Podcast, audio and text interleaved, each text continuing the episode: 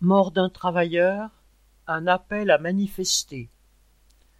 Un travailleur du nettoyage, employé en sous-traitance par la ville de Paris, est décédé le cinq mars suite à un accident très grave, relaté dans Lutte ouvrière du onze mars. C'est le produit d'une politique de réduction des coûts qui ne sévit pas seulement dans les entreprises privées. Dans un communiqué, la C G T appelle à un rassemblement et une manifestation suite à cet accident. Citation. Un salarié du nettoyage, M. Moussa Gassama, cinquante-huit ans, est mort le samedi cinq mars à l'hôpital de la Salpêtrière des suites d'une chute mortelle en nettoyant les fenêtres du centre d'action sociale de la ville de Paris. Il travaillait pour la société de sous-traitance Maintenance Industrie.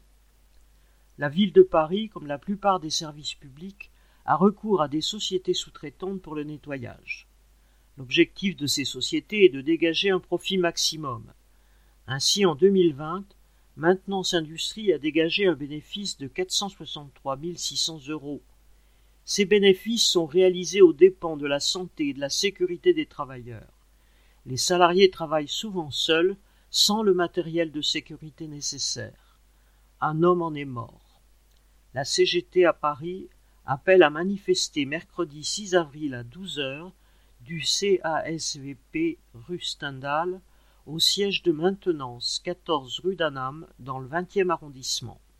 Fin de citation.